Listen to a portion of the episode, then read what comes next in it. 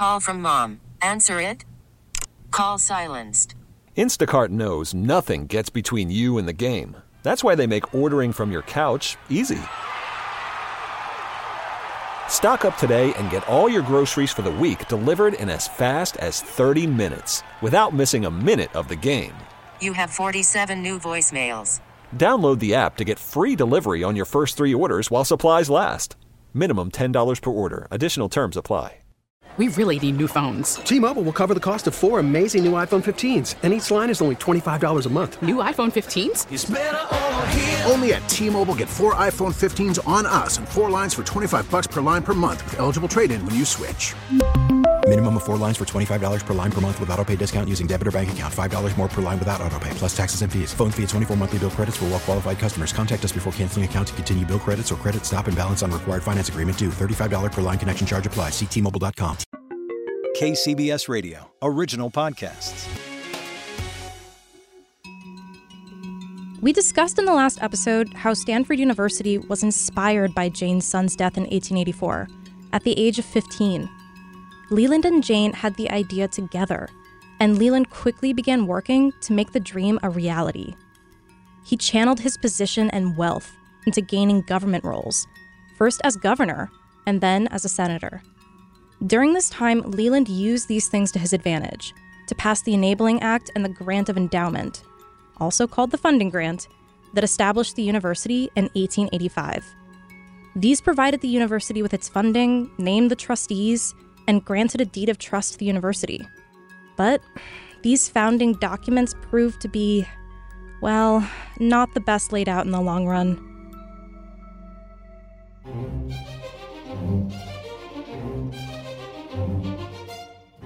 From KCBS Radio and Audacy, I'm Natalia Gurevich, and this is Bitter Academia, Episode 2 Follow the Money.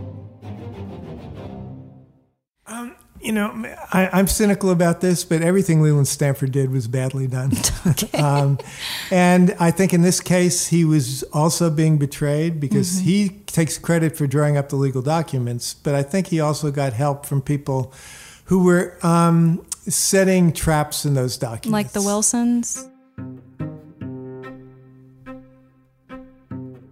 This is Richard White again, the author of the book about Jane's death. We're talking about the Wilson brothers here, Russell and Mountford, who served as both Leland and Jane's lawyers for several years. They'll become even more important in the days leading up to and after Jane's death.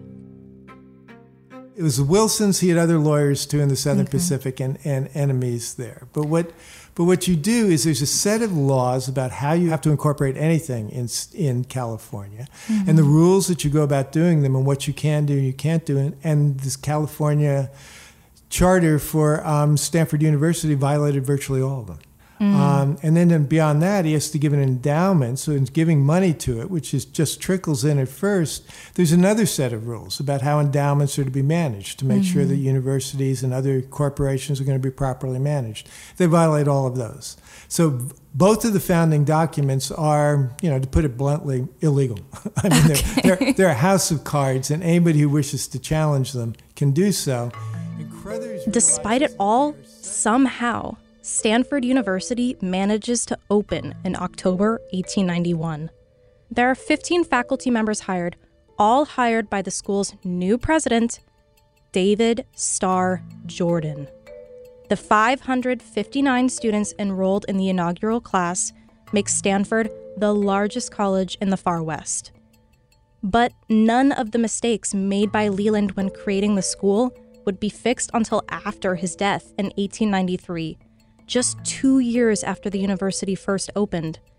He only left the school $2.5 million, as the rest of his fortune was tied up in the railroad. If you think this is hard to follow, it gets worse. After Leland dies, he leaves this mess for Jane to sort out just as the country faces an economic downturn. And Leland's company is not immune.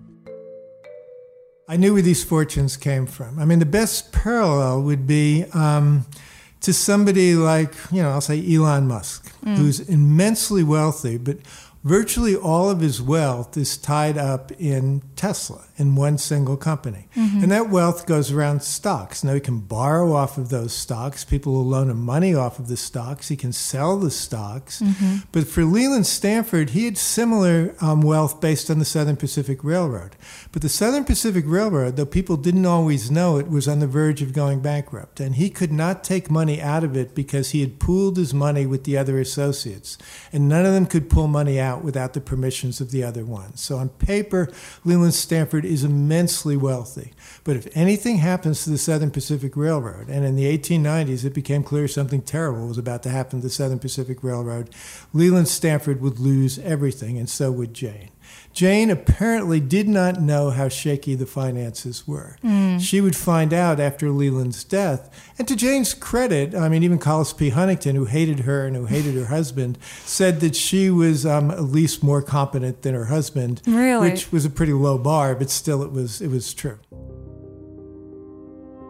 The depression the country falls into lasted from around 1893 to 1897. And if that weren't enough, Jane has to grapple with a lawsuit the United States government filed against the railroad company to return the money they had borrowed a year after Leland dies. The government sues the Stanford estate for $15 million. Until her case is won before the Supreme Court in 1896, Jane has to keep the university running through a government allowance. She had to slash faculty salaries by 10%. At one point, she even sold her own jewelry to keep things going. All of this, Jane had to deal with on her own.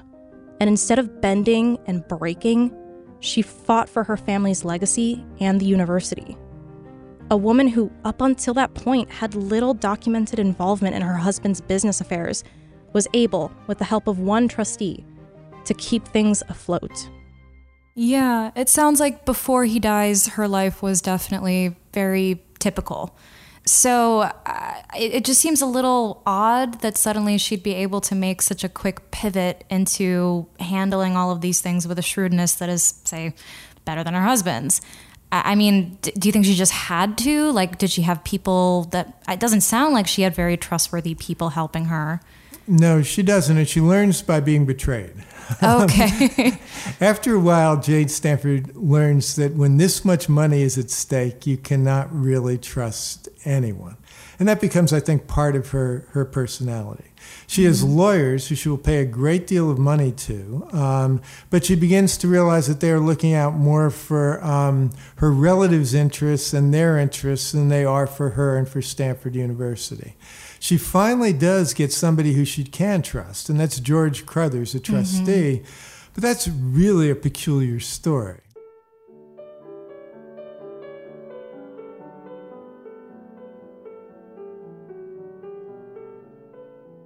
If you haven't noticed by now, there are a slew of people involved in the Stanford's lives, whether it's business dealings, their personal and social circles, or the university itself. If you're finding it hard to keep track of who's who, don't worry, I'll come back to them. George Crothers is one of these characters.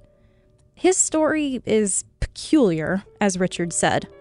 Almost everything about this case is. Jane first noticed him when he was a student at the university, and he caught her eye for one reason in particular. Yeah, George Crothers, I'll be honest, when I first started reading the book, he seemed like a pretty good suspect to me. Just because his uh, story seemed so out of place.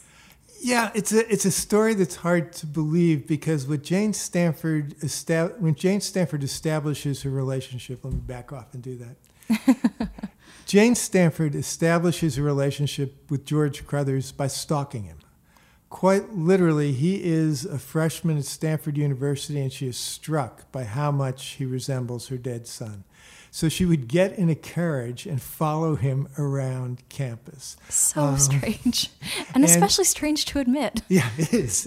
Well, that's she admits it only really in her last trip. In the end, she tells Crothers about that, Mm. and that Crothers later learns that he becomes her lawyer because, in fact, she trusts them as resembling her dead son. He doesn't know about the stalking, But she also begins to realize as she gives him papers that she is being betrayed by other lawyers, that in fact mm-hmm. a series of very bad, dangerous financial decisions are being made, and that the university itself, because the documents are so poorly drawn, perhaps on purpose, um, is not really a university at all. That anybody who wishes to legally challenge it can do so.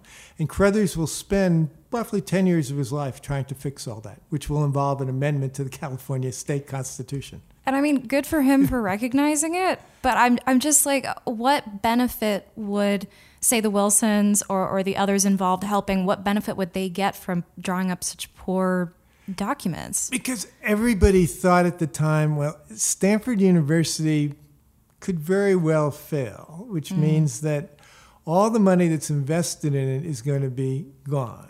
Mm-hmm a lot of the people in the family wish they were getting the money and it wasn't going to Stanford University. So the ability to challenge the endowment and foundation of Stanford University would open up the Stanford fortune to other heirs. So okay. there's a lot of people who figure if Stanford goes, we are the beneficiaries of it.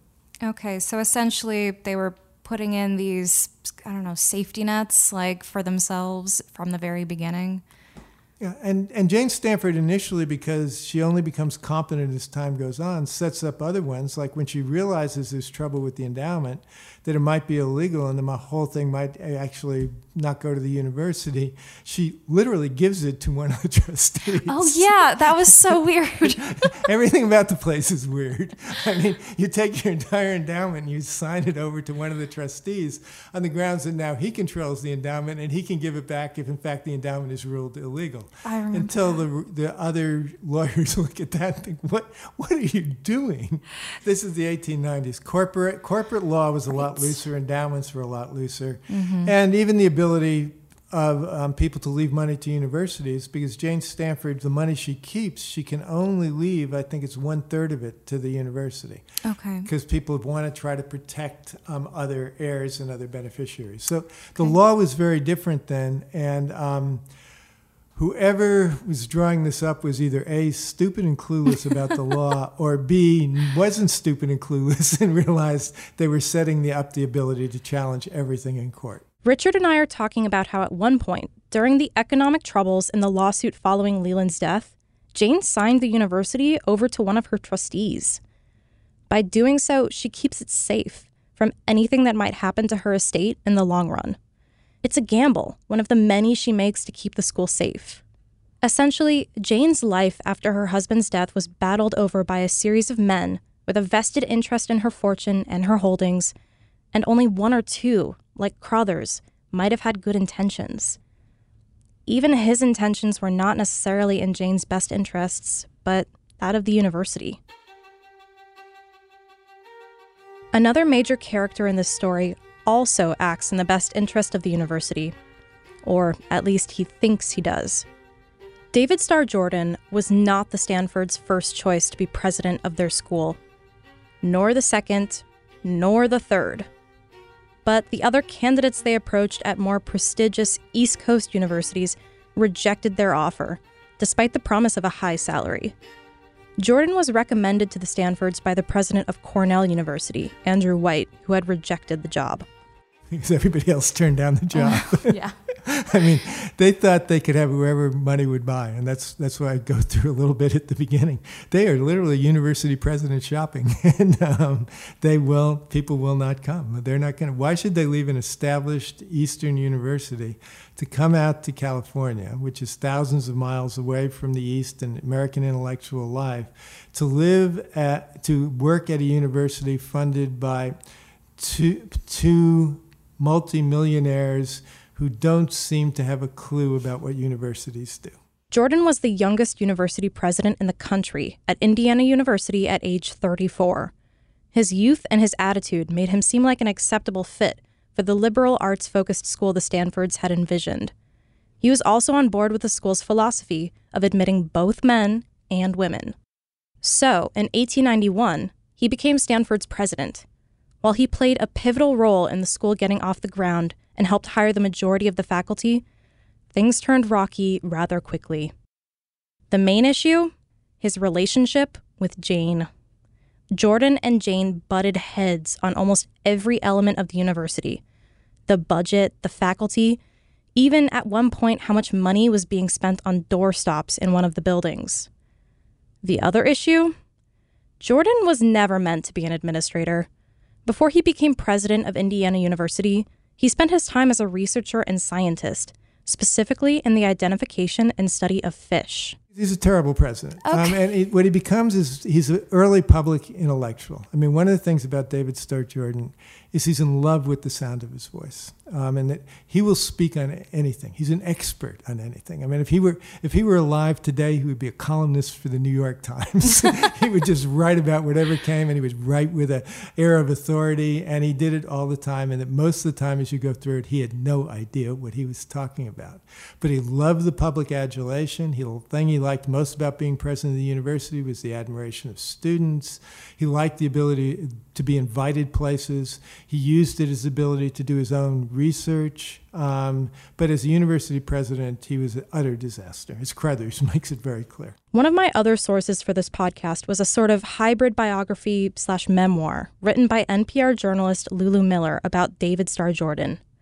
Unfortunately, Lulu did not respond to my attempts to contact her for this podcast. However, the book proved very insightful as to the type of person Jordan was. While Richard casts a harsher lens with his perspective on Jordan, Lulu provided a more nuanced take.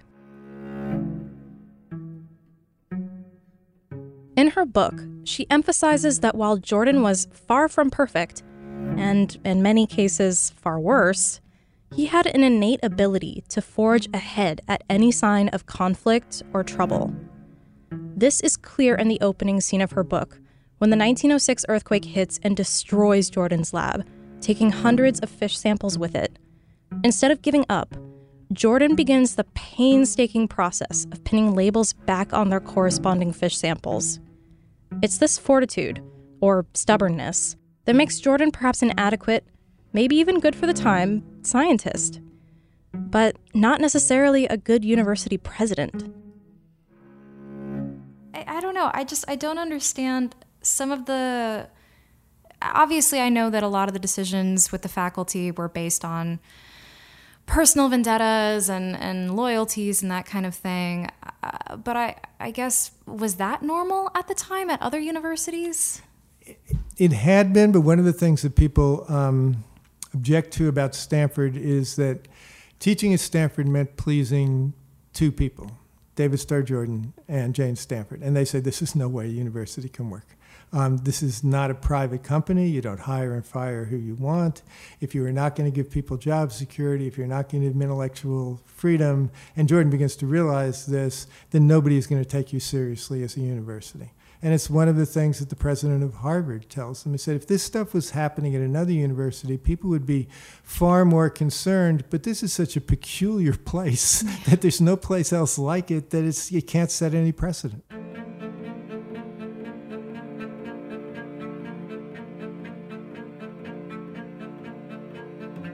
There are several scandals and conflicts that rock Stanford in its infancy. We'll get into those more in the next episode. For now, what I will say is that both Jordan and Jane make poor decisions regarding the school in the wake of these scandals. But Jane is the one who is ultimately bankrolling the institution, something that Jordan often seems to forget. By the time 1905 rolls around, it's clear both are fed up. After that first poisoning attempt in San Francisco that winter, Jane is preparing to travel to Japan by way of Hawaii. When she gets back from her trip, she plans to get rid of Jordan once and for all. In fact, she's already set the wheels in motion. But as we all know, she doesn't make it that far.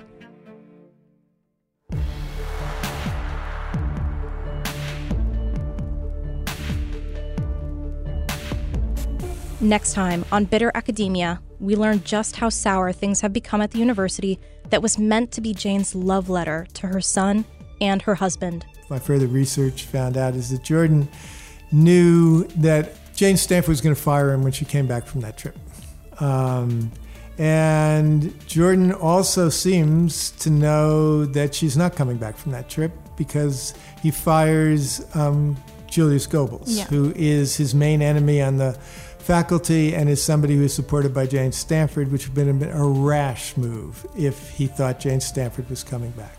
While things at the university were turning bitter, Jane's personal life wasn't faring much better. Her closest relationships and confidants in the years leading up to her death, even they began to chafe under Jane's presence. She was sort of the golden handcuff. She's trapped, right? She's working for this person, this very a demanding employer. She's getting older. Um, her mother's needs attention. She might want to actually, you know, find a partner and start a family herself. She's traveling around the world with this rich employer. You know that she might have felt desperate somehow. Bitter Academia is an Audacy original podcast. Researched, reported, written, and narrated by me, Natalia Gurevich. Edited by Myron Kaplan and Matt Pitman. Production, engineering, and sound design by Matt Pitman. Myron Kaplan is Audacy's managing producer for national podcasts. Please rate, review, and subscribe to Bitter Academia on the Audacy app or wherever you listen.